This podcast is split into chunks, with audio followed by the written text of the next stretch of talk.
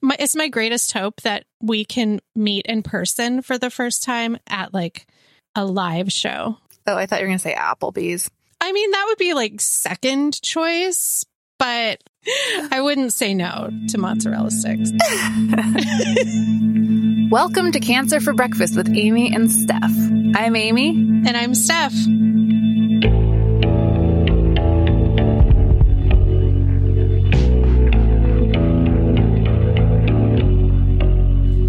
We try to make Cancer for Breakfast safe and comfortable for everyone, it may not be suitable for all audiences and is intended for informational and educational purposes only.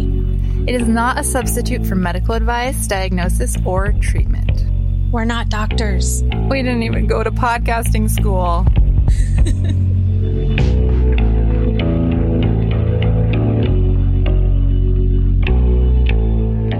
Hi, Steph. Hi, Amy. Hello, it's Cancer for Breakfast. That's the name of our podcast. We are going to talk a little bit today about the body. Bodies. Body, the Bodies Exhibit. I was going to say the Bodies Exhibit. I oh. love it. It's my favorite thing to emerge from that giant vulva. they have at the science center. I love it. Oh, God. Well, welcome to the Bodies Exhibit for breakfast. the thing about cancer is it really can fuck your body up. Oh, it really can. I think it almost always does, in fact. I know. I was actually just trying to think of like what cancer, like what is like the stage one easy, like there just isn't one. Like there's nothing that is easy. I mean, Yeah, no cancer will allow you to escape unscathed. it's true. Like, Yeah, even the most treatable, like melanoma. yeah. But then with melanoma, you could get like lymph nodes removed as well to make sure that it hasn't spread, you know, Yeah. or I mean, not always though, you know, It all fucks you up. it fucks you up. And what's so crazy about cancer is that, um, like the entire point of getting the treatment is that you get to keep having a body. you have to. That's like the entire purpose of it is so that you get to keep having a body for as long as possible. But it's like a scratch and dent body. Scratch and dent. Did you just coin that? I just, no, that's what they call it when you're getting like a secondhand, like busted up dryer at a discount. You know, they like Oh, dinged the oh. box so you get it on a deal. Amazing. Scratch and dent body. um, which is often just as good, you know? It is. It's better than nothing. That's for damn sure. I mean, I think that a dented washer is cleans the clothes just as well, but Amen. I do feel like I go between, depending on who I'm talking to, like, oh my God, it's so shitty. They like destroy your body. They, cancer is a they, Mm-hmm. to like people who are new in the game where I'm like, you know what? It's fine though. Like, you know, you're going to be. fine. So I do feel that way though if like new people are listening where it's like, everybody is different. The ways that like my body is destroyed are different than the ways that Steph's body is destroyed Mhm, and that yours will be. Just, Just kidding. something to look forward to. Yeah. You get- but it is a lot though to deal with and not a lot of people truly understand. It's true. I feel like everybody assumes that getting through treatment means that you are just done and everything's fine and back to normal. But the fact is, if you are somebody who's lucky enough to, you know, have that end point of treatment, it's not over for you. You've still got, you know, all of the shit that happened to you during treatment that you got to deal with. And like, you get long term problems from a lot of mm-hmm. the stuff that they do to you to cure your cancer. Like, Yeah. what kind of things do you have, even though you're you're like still technically in treatment because you take meds? But I'm out of active treatment. Right. And so it is interesting because as you were just saying that, I was thinking everything from the second you're diagnosed to the rest of your life is a big question mark, essentially, for anybody that goes through this, right? And Mm-hmm. right now, my big question mark is kind of like, well, which things that I'm experiencing right now are side effects of medication I'm taking, side effects from treatment I received that are temporary, Mm-hmm. and which things are just like permanent from the treatment I've received or permanent from the medication I'm taking too. You know what I mean? Like, Yeah. like even this menopause shot that I get every month, Steph and I are very open about Mhm. our uh, fake menopause that we're being put into right now to shut our right. ovaries down. It's like there are side there are side effects to that that are reversible. The whole shot in itself is reversible. Like I could stop doing this if the side effects were so terrible. I could stop doing it and I would come out of menopause, right? Which is Right. kind of like a well shit why shouldn't i try it is how i was thinking when it was recommended to me and as i've been doing it for like i don't know nine months now Mm-hmm. like my face is aging in a way because it like fucks with your collagen and like yeah. And you're dry all over. you're dry all over Mhm. estrogen isn't just something that does something to your vagina. It's like doing things through your whole body, right? And so you're like basically chopping that off and Yeah. you know, but I was thinking like, okay, so if I did decide to quit doing this, if the whatever hot flashes are so intolerable that I quit, which isn't what I'm planning on doing. yeah. Um, is my face just permanently like old now, or do, do when the estrogen Right. comes back, is it more elastic or like I don't fucking know. You plump back up. you're like one of those little grow mermaid things. yeah, I yeah, I mean, and obviously a lot of that probably comes down to how old you are when right. you're going through that loss of estrogen. But like, I mean, we're 40, so I have to assume that a lot of that is just not going to be reversible. And that's a lot to to deal with, you know, like to put yourself into that phase of life before you're probably ready to to be a golden girl, you know? yeah, People don't talk about what menopause is like. Like we've got the cartoon version of it right. like on the Golden Girls, where we see, you know, they're spraying themselves down with a water bottle because of the hot flashes. But Mhm. in reality, it's like your hair is thinning. You know, you have mood swings. You're, Mhm. like I said, you're dry all over. There's that loss of elasticity in your skin. And, and Yeah. it's a lot. And it's like a taboo thing in our culture, which I just think is so interesting. Oh, absolutely. And it has been for like ever. I almost feel like it's going to be our generation when like the people who are 40 now or like around there, give or take a handful of years, are like, you know, 10 years from now, 15 years from now, are going through natural menopause. Like, hmm I think by the nature of our generation, we'll be like, actually, fuck that shit. Like, why should we be quiet about this? You know, like, what, you're afraid that you're going to seem like unfuckable? Like, I don't want to fuck you anyway. You know, That's like, exactly what it is. Yes, because there's that whole thing, like the mother daughter crone cycle, where when you're um or daughter mother crone, where you know the mother period is the only time that you have any relevance to society, and as soon as you cross over, then you're just completely invisible. Yeah, you Um, lose all power. So of course, why would these women be being vocal about it right now when I mean Yeah. you do get power from being a sexual person, which, Right. you know, whether you like it or not, or whether that's fair.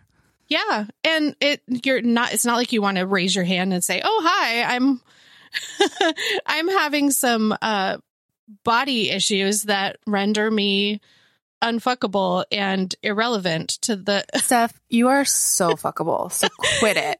Thank you. Slap those words right out of your mouth. Thank you. I uh, do not buy into that, but you know, like it. I I do hope what you're saying is right. That it's our generation that can change that perception because I do feel like you know we're a little bit more into like the elder Mm-hmm. elder women of you know of the world and I wasn't ready no matter how much I love cool old ladies I wasn't ready to be one Yeah. at 40 well, I don't think you seem like one, but I know that that's not what this episode is about. Is me arguing with how you're feeling, or you trying to pump me up. So, um, but I feel like the mystery, like we don't need to talk about menopause this whole mm-hmm. episode, or whatever, but Yep. there is a mystery about it for younger women of like, I didn't even know when menopause happened. Like, of course, when I was like 15, I thought 40 year olds were in menopause. I was Yeah. like, you know, you can have a kid till you're 40 and then you can't have a kid anymore. And it's like, that's clearly not true. But I just never really cared or asked anyone, like, how old are you when you go to menopause? And like, the truth is, it's like, it varies and it depends. And like, they don't know before they recommend that I go into this forced menopause if I would have naturally gone into it at 45 or if I would have naturally gone into it at 55. Like, there's like Yeah. some speculation based on like your family members and like stuff like that and when you Mhm. started your period maybe or I don't know is is that true even or am I, I making that so. up? I think that's true. But again, it's just all like all the things that we know about it are are cartoons. Like it's yeah. that And like jokes and yeah, that oh, you don't want to have a teenage daughter and a mom in menopause at the same time because they'll just, you know, it's just it's such bullshit because women don't ever get to be vocal about what their bodies are going through. So yeah. let's fucking change that. And it's also like not true that your entire like sex life closes down either. Just no, to say that. Like it's just not. Like get some fucking lube. You're gonna be fine. exactly. Um And it's not it you know for cancer people it's not just the menopause thing. There's so many things about cancer that that fucks you up. There's Yeah. you know people with ostomies that are having to deal with that as their new Mhm. normal. There's like all of the random pains that you have in your body. Obviously people are getting amputations from cancers yeah. and things like that. and not being in or just being in chemical menopause from treatment, from chemo, or from a surgery or a oophorectomy or hysterectomy. Yeah. There's just a whole thing. And like this isn't even supposed to be a sex episode, but we're kind of like on this subject. Mhm. Um, but we are gonna like do an actual sex episode. So if you want to contribute a letter for that or you have any questions that you want us to like bring up, definitely do. But yeah. I do think a lot about how the effects of cancer range anywhere from like permanent side effects to like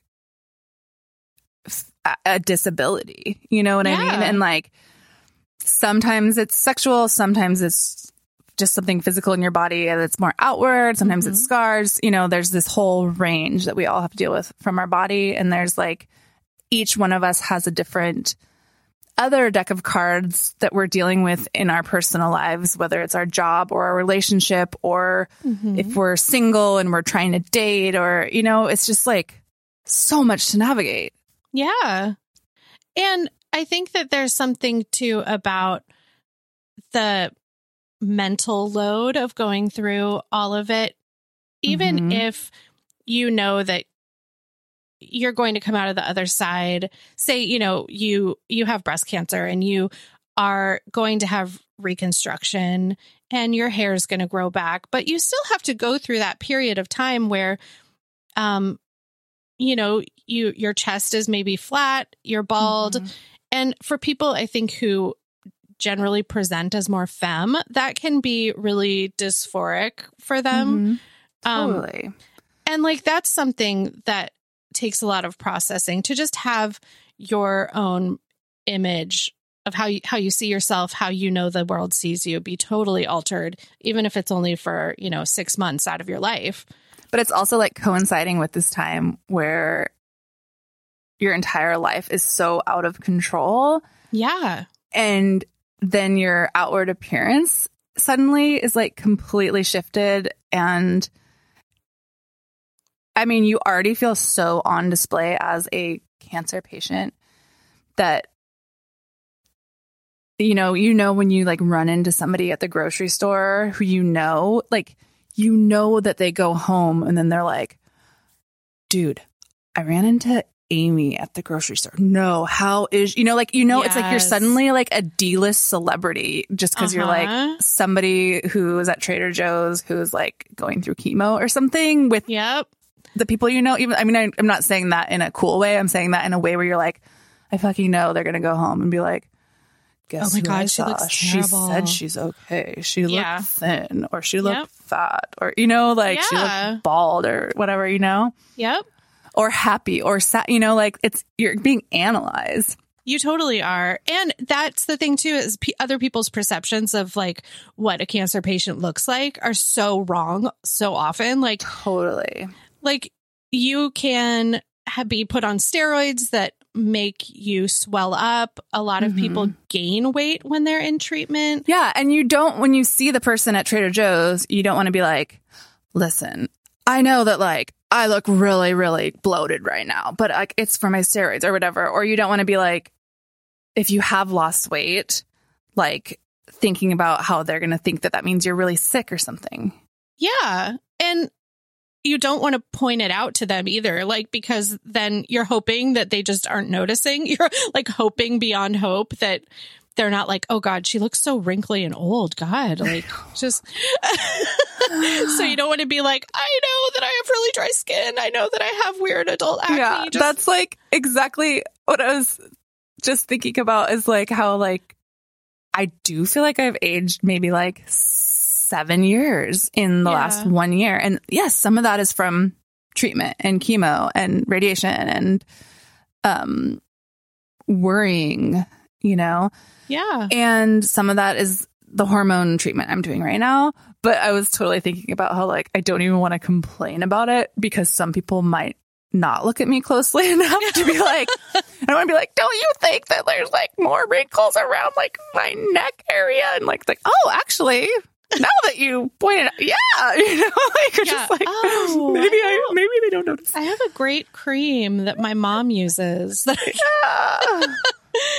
Oh man. And also like we're all coming out of like a year in lockdown and so no. I see all these memes about people like emerging as a butterfly and I'm like you guys I'm limping along as like a caterpillar with four fewer legs than But you you- saw me with. yeah and that like brings up a really good point though that like to go through treatment during a pandemic is different in so many ways but that is one way where like normally like if this were like six years ago and this was happening to us to our bodies Uh-huh. you would at least be seeing people like Right. here and there or at least more frequently even if it's just like a barbecue and then like Yeah. running into them at like dinner or whatever but it is like a year so then you run into people and you're like uh yes it's me not my older sister that you haven't met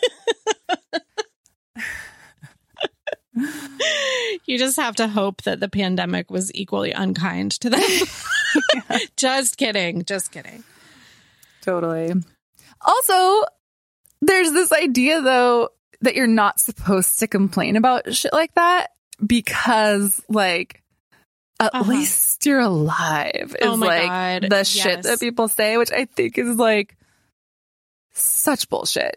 It's so condescending. Like, you can't just be a person with feelings. You have to suddenly be this, like, exemplary human who is above feeling any sort of vanity or anything like that. Yeah, completely. I call it vanity shaming. Mhm. Like yeah, absolutely. where you just get completely dismissed and told you're not supposed to think that way because there's this other thing. And that's just not how people work, you know? right. And I really hate the at least you're alive thing because it's true. It's like, yes, duh, at least you're alive too, dude, whoever's saying that, you know? But Yeah. that's not the fucking point. Like, yeah. you know, like my the bottoms of my feet hurt when I wake up in the morning now, and I'm pretty sure it's due to the hormone thing. I don't know, um, but it's like walking from my room out to the kitchen or whatever. I'm always like, Yeah. kind of like, oh, ah, ah," You know, as I walk, and I'm like, what? Who the fuck is this person that is in my body right now whose feet hurt? I don't know, but that's my life. But it's like that's a real thing, and no, that's not like being sick with chemo right now, but that's still like something. But just to to always have it compared, like it makes me think about like if you think of somebody if you're not a cancer person and you complain about something like a ticket and it's really expensive and like Mhm. you're really bummed on it and so you're complaining to another non-cancer person, right? Yeah. and then that person says to you, well, at least you don't have cancer. Like it would fucking piss you off. Yeah. Like you would be like, yeah, that's not the point. Well, it's true though. At least you don't have, you know, Yeah. and like, that's how it feels when a non-cancer person says to a cancer person, well, at least you're not, at least you're alive. Right. Where it's just like, yeah. yeah. So, Yeah. you know, like, No shit. I would rather be alive without adult acne. Thanks. I have never even noticed that you have a single zit on your face. Oh, why thank you. But then again, We've never met in person. so- we've never fucking met. hey, we're going to do a giveaway today. We are. We're announcing the winner of our giveaway. Yeah. Tell us about the giveaway. And should we do the, should we just do it now or do you want to do the winner before letters? It's up to you. I don't care. Yeah, let's do the win. Let's announce the winner before letters. But I will say that um, we did it on Instagram. We asked people to tag their cancer friends Or just friends. or friends. Yes, Mhm. whatever. Um, this is definitely not a cancer specific giveaway, but it's just it's a cute tote bag and a stainless steel water bottle and a ceramic mug uh, for Mhm. you to keep or share. We have merch. We Steph have- made us such cute merch. Yeah, I mean, I am really excited for us to get to the point where we can start donating some real cash money to METAvivor and other orgs like that. So I thought this was a good way to get a jump start on it. And we're giving some of it away. Yeah. If you want to check it out, if you want to make a purchase, you can. We're not going to like have a big commercial about it, but just on our website, cancerforbreakfast.com, you can see the cool designs and then. Well, if you were following along on Instagram, it will come as no surprise that this person is the winner because they were literally in it to win it. They were like tagging everybody they knew, and my hat was off to her. So at O Annie G, you are our winner. when you told me that person won, I was like, wait, did they legitimately win? Or did you just like maybe like, all right, you know what? Fuck it. Let's just give it to this person. And you're like, no, really? They really won. It was really true. I used a randomizer, um, but there so was statistics, stati- statistics are real. I don't know how to speak. statistics are real. Shit. She has some cool swag coming her way. Yeah, we will message you on Instagram and get your address and send that over. Cool. Yeah. Um, all right. So I'm going to read just a couple of letters before we do rats, or if we want to chat a tiny bit more, if anything else comes up. Um, before then, that's cool too. Yeah. Um, so this is a letter from a gal named Serena. She writes, Hey ladies, first I want to thank you for this podcast. It's such a hoot and I've really enjoyed every episode. So grateful to hear the two of you talking about cancer like normal people. That's what she thinks. Um, just kidding. It is a breath of fresh air. Thank you, Serena. Thanks, Um, Serena. Second, I wanted to send some thoughts over on the subject of body image. How timely. um, though my comments are really about hair image, I never realized how important my hair was to me and my sense of self until I lost it all during chemo in 2018. It is hard to describe the feeling of being a bald woman. People look away, strangers avert their eyes because it's so uncomfortable for them. It's amongst the worst feelings I've ever had in my life. It made me angry at myself for being so vain and for buying into these bullshit beauty standards to begin with. Once I went there, it was hard to go back in a million ways. I feel like a different person who I feel like a different person than who I was before cancer. It's partly why my hair is now its natural gray. It's an external reflection of the different person I am inside, and the new me will never give my appearance that much power again. Being quote unquote pretty is a privilege. I've always known that, but what I didn't know before cancer is that it's also an albatross. Losing my looks was painful, but also liberating. For a long time, it was hard to look at pictures. I miss my old hair so much. When I look at my hair now, I don't see pretty. I see strength. I see freedom. I see a woman who has more important things to do than her hair, and I like it that way. Do I still miss my old hair? Sure. In the same way that you might miss an old boyfriend from time to time, but you aren't running out on your husband in search of him. I think this is just part of the messy terrain of age and life experience. You lose some things and you gain others. Thanks for reading this and for all that you do. I've definitely added your podcast to my cheesy list of quote unquote Cancer silver linings. I know, I know. Exo Serena. Oh, Serena. And then she says, P.S. I'm in the triple negative vaccine clinical trial at Mayo Clinic right now and was so glad to hear you mention it.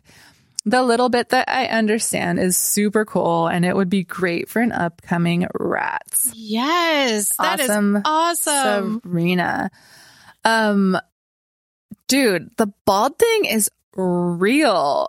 Like, mm-hmm. it's just so real. And I don't know what the fuck hair is that has so much weight to who we are as people or like what we've experienced.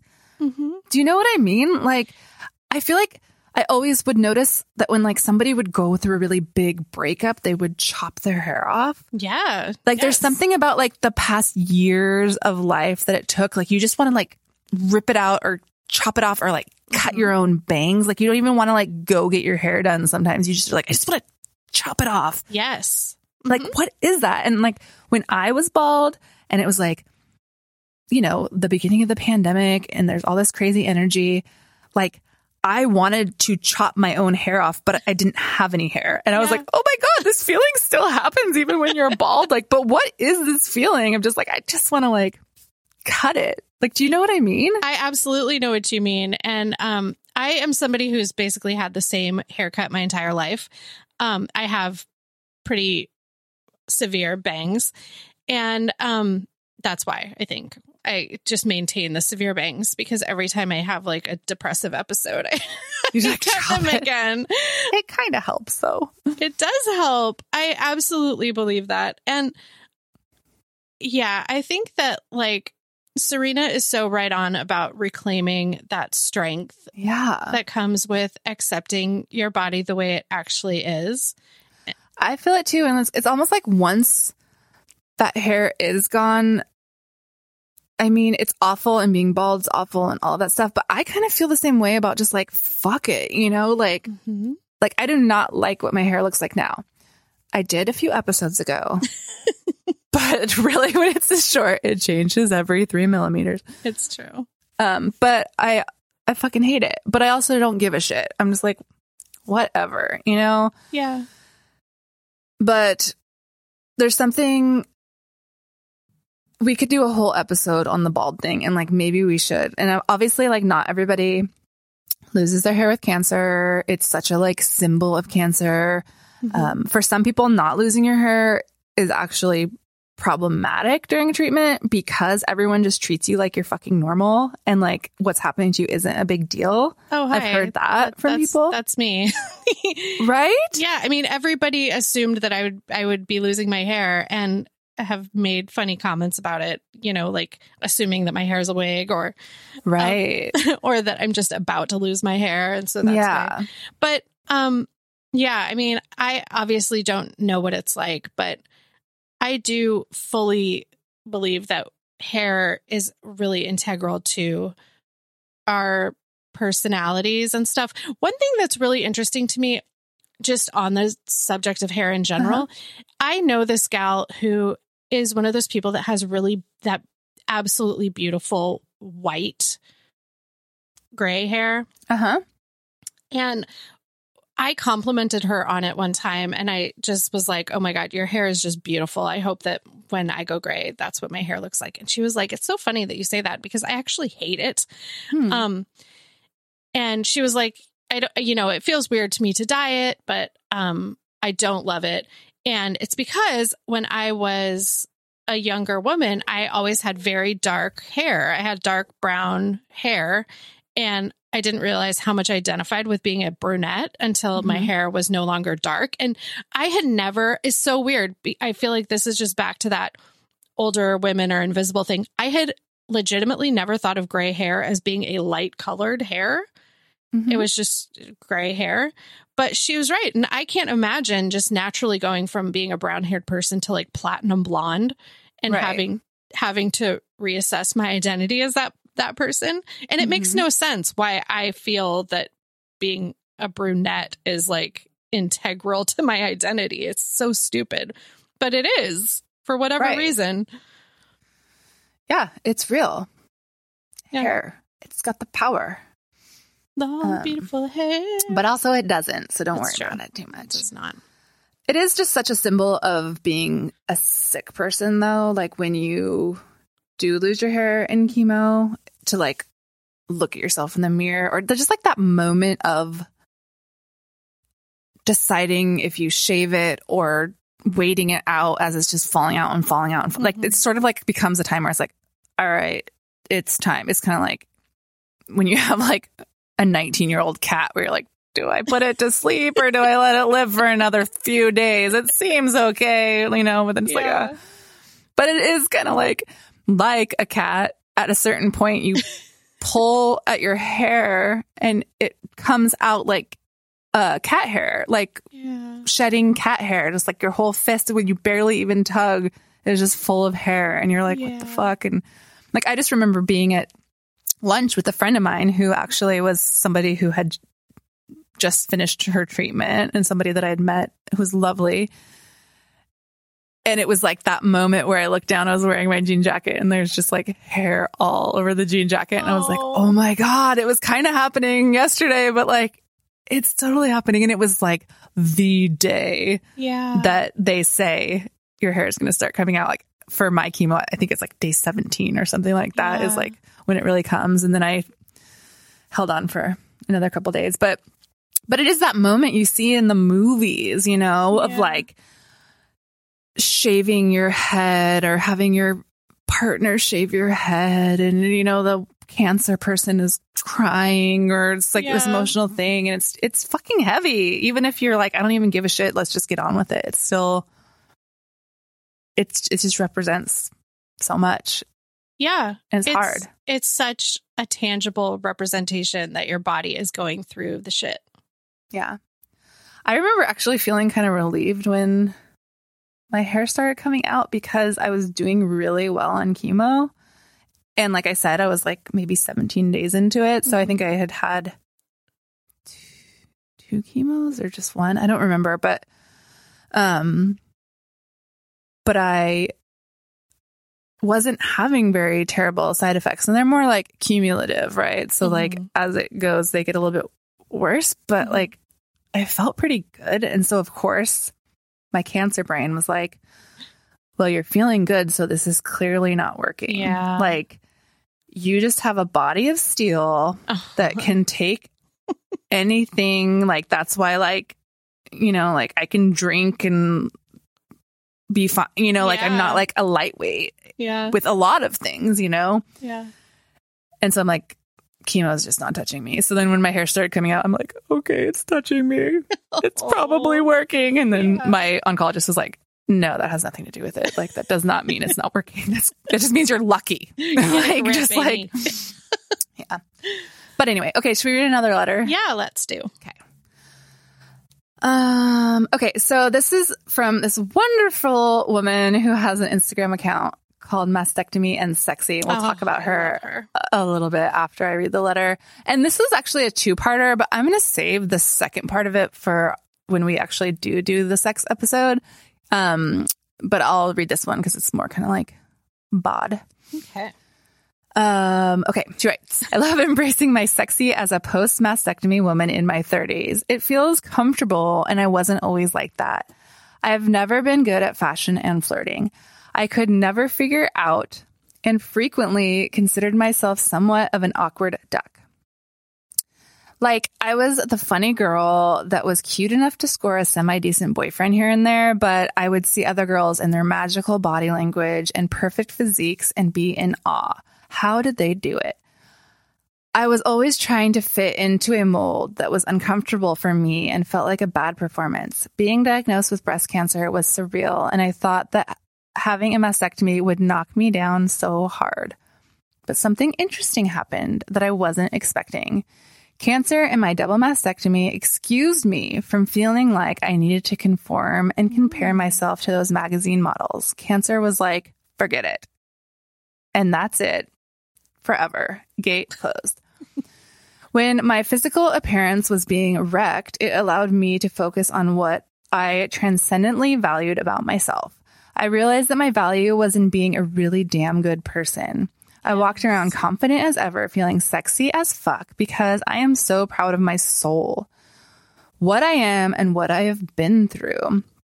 It honestly makes me feel powerful in my weakest or on my weakest days if I just remind myself that sexy is a mindset, not a body part. Mm-hmm. Losing my breasts was a reason to switch up my energy, let go, say fuck it, laugh louder, be weirder, and be all out me for the rest of my time here. People notice that spark, and it is oh so sexy. Yes. Oh, I love her so much. Tell us a little bit about her because she's so awesome. Okay, so mastectomy and sexy is her Instagram handle, but her name is Laura Pike. And she is just this badass who, as she said, had a double mastectomy. And she is so raw and so real on her Instagram account about showing her body exactly as it is. Mm-hmm. Um, she's sensual and um, informative, and she just does such a service while being hilarious and awesome and just like fully inhabiting her body. Yes. Um, and she is compiling a website right now of photo resources of mastectomies. And um, Mhm. it's not quite out yet, but I told her we will totally hype it as soon as it launches. Um, and if you have photos of yourself, uh, either, you know, like pre and post mastectomy or, or whatever, um, I'm sure she would love to have those for her website. Um, she does only on her Instagram is is only her, but uh, she's just like the raddest, and I was so excited that she wrote this for us. Yeah, she's great. And also, the second part of the letter is like advice for, you know, being a sexual person post cancer or during treatment. And it's so fire. So I can't wait to wait to share that with you as well. So thank you so much for sending both parts of the letter. Yay! I do love how there's like this reoccurring recurring theme between her letter um, and Serena's, though, of just kind of like embracing this new, you know, self Yeah, and finding power in that. yeah. I It's mean, awesome. It is awesome. I I think that it's hard for people to get to that point, but once you do, it's so liberating. Mm-hmm. And I I just wish that for every everybody who goes through cancer. Me too. But it's also okay to mourn the changes because Of course. that shit's hard. Um, and then I'm just going to read one more real quick, quickie from um, a lovely gal named Dana. Hmm, hi Dana. Um, she says, Hey, Amy and Steph, I'm currently listening to your podcast's first episode and I'm loving it. So relatable.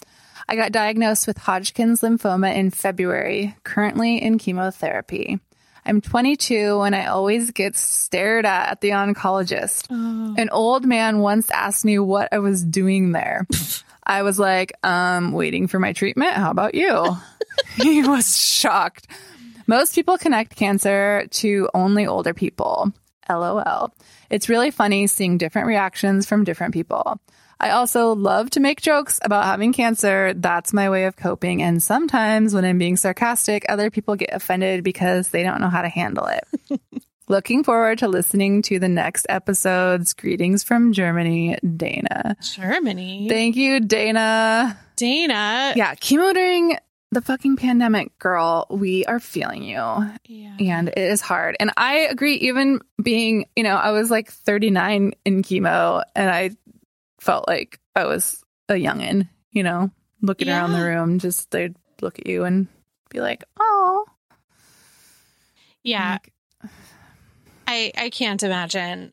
I just like my heart goes out to people who are who are in active treatment that like really lays you up during the pandemic because you don't have those people who can like come over and cook you dinner or like leave, Mm-hmm. you know, leave food for you and do some laundry or whatever. Um, that's just got to be so hard. And also, like, you're 22, you should go out and be an idiot, you know, like go have fun and and be making bad choices while you're There's yeah.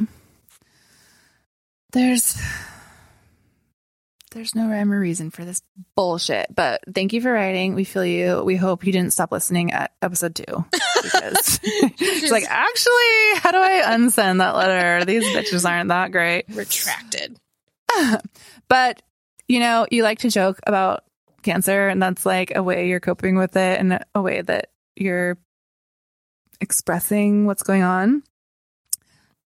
Find some other friends with cancer because I bet other 22 year olds or 20 somethings have a similar sense of humor about it. Mm-hmm. It is hard though to like joke with non cancer people because they're like, Am I supposed to laugh? or like, Am I supposed to be like, Don't say that? I remember like when I was actually um shaving my head, I went to my friend's house and I was like, just shave it off, you know, and I, Mhm. I ended up actually having to go to a barber shop because the buzz cut she gave me was not close enough to the skin and it itched too much and da da da da. Whatever. I'll tell that story another day. but she shaved it and I was suddenly like bald, you know? Yeah. And I was like kind of laughing and I looked in the mirror and then I just said without even thinking, I said, Oh my God, look at me. I look like somebody you'd feel sorry for in a grocery store. and her and her husband were like, and they were like, Oh my God, Amy. And like, they were like, they laughed, but it was like a really shocked laugh. Like, I Yeah. cannot believe she said that. And I didn't even really realize what I was saying was so shocking. Like, I thought it was kind of funny, but I was also like, oh, that actually is totally fucked up what I just said. But because I'm me, I don't Yeah. think it is, you know? But it is kind of like people don't know what to do. But Shocking the poor people without cancer. How dare you? so, should we talk about Some recent advances in treatment and science. do we want to learn some stuff? I w- might. Do you want to get educational here? I might. I would love to hear it.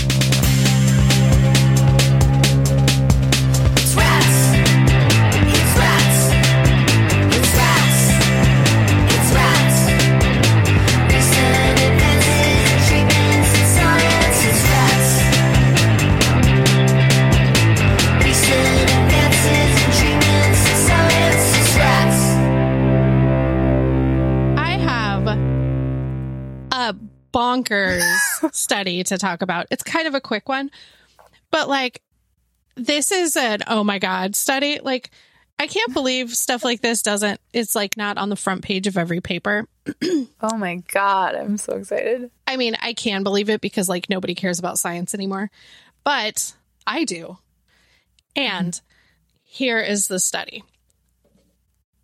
I got my um my information from princeton.edu because this is a story of how a Princeton team of researchers has discovered a new organelle involved in cancer metastasis.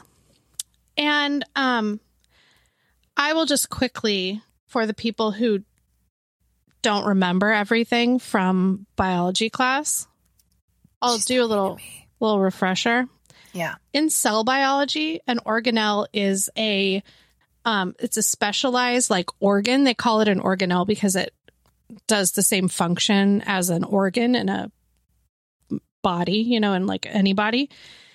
Um, so these structures are parts of cells as organs are to the body, um, but it has a specific function. So it can be anything like an organ in the human body. You know, it has like the kidneys filter things and the stomach digest things and blah, blah, blah. So organelles have their own jobs. And a Princeton team has discovered this new organelle.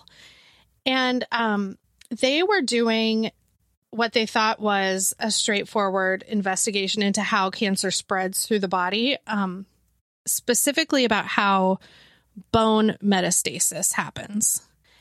And they found this liquid to liquid phase separation, which I read about, and it all comes down to a lava lamp. Like if you imagine a lava lamp, that is liquid to liquid separation. Mhm. So you've got the globs, they separate, they reform. So they said they believe this is the first time that phase separation has been implicated in cancer metastasis.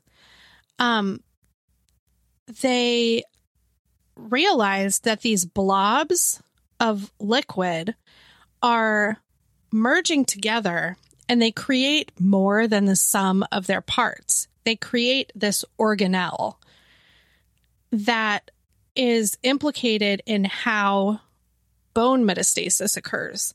So, cre- discovering a new organelle is like a huge fucking deal. Um, it would be like discovering a secret second stomach or something, you know, in the human Mhm. body.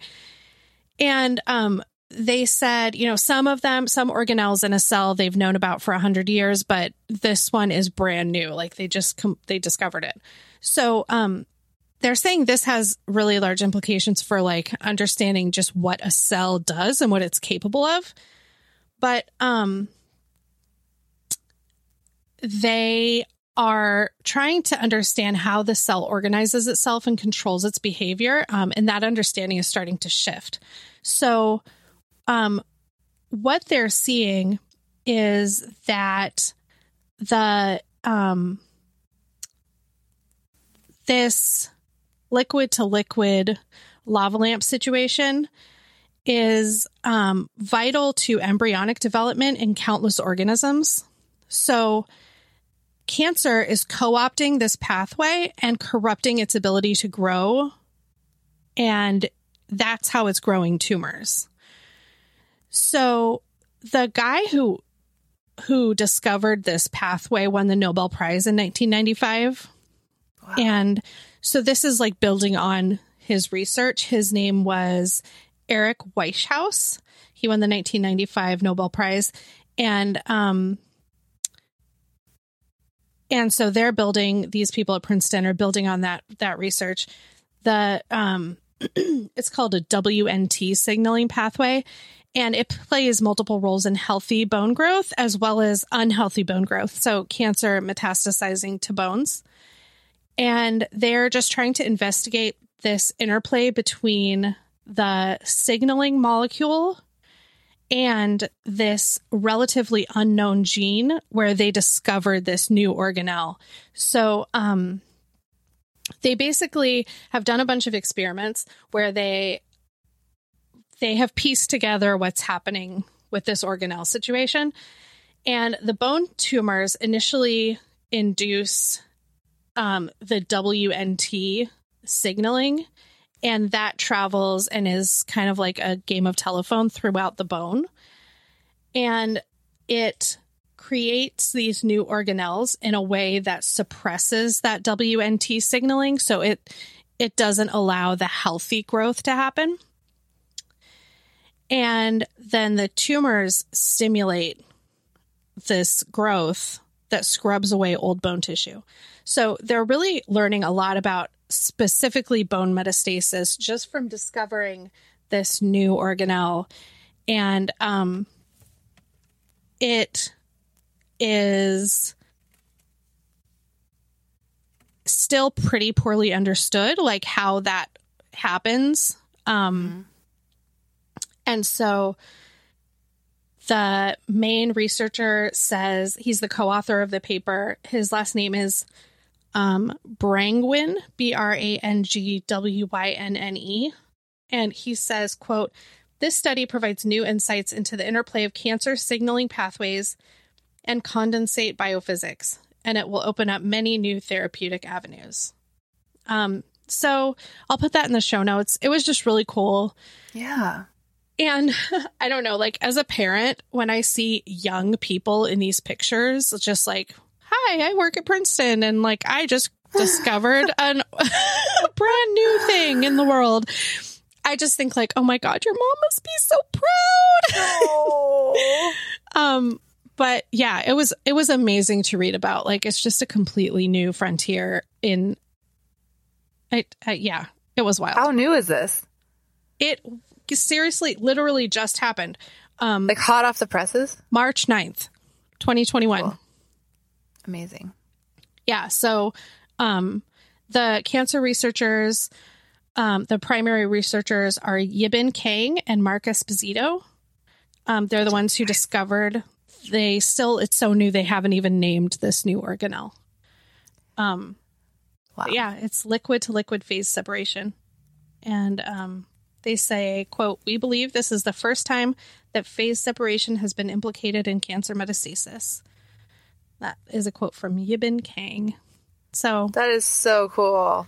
yeah, obviously I have skin in the game as far as bone metastasis goes. Um, but there are bone metastasis or meta- metastases in um, a lot of different cancers, and so it's not um, it's Yeah. not just like breast cancer. No.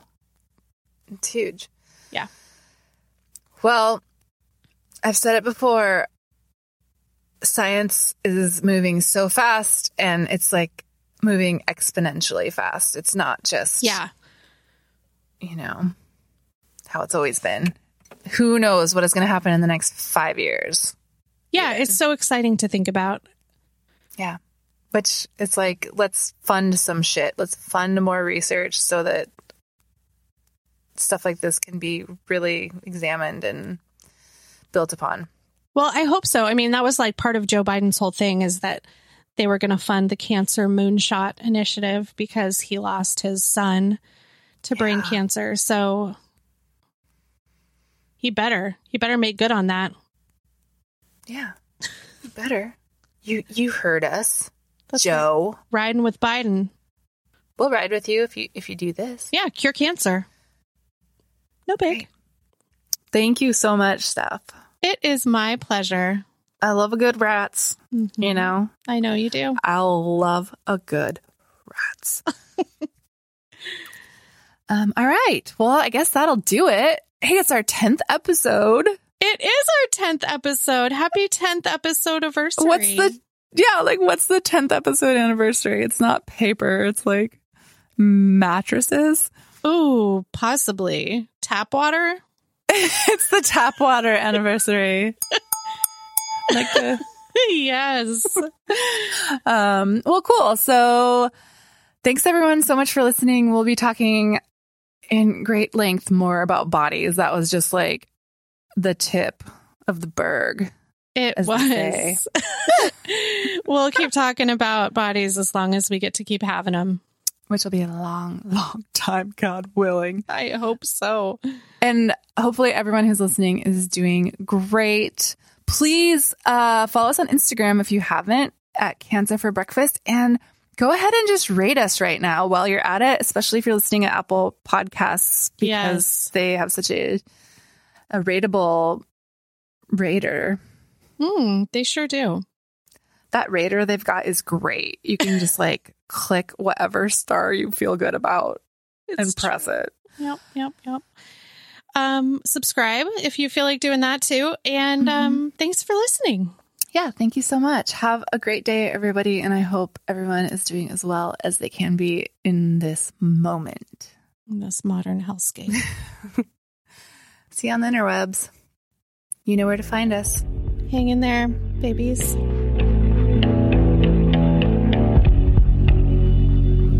Breakfast is hosted by Amy Dials and Stephanie Lejeunesse and produced by Nathan McGeehee. Our theme music is written and performed by Vivivere. Find us at cancerforbreakfast.com, Instagram at cancerforbreakfast, and email at cancerforbreakfast at gmail.com.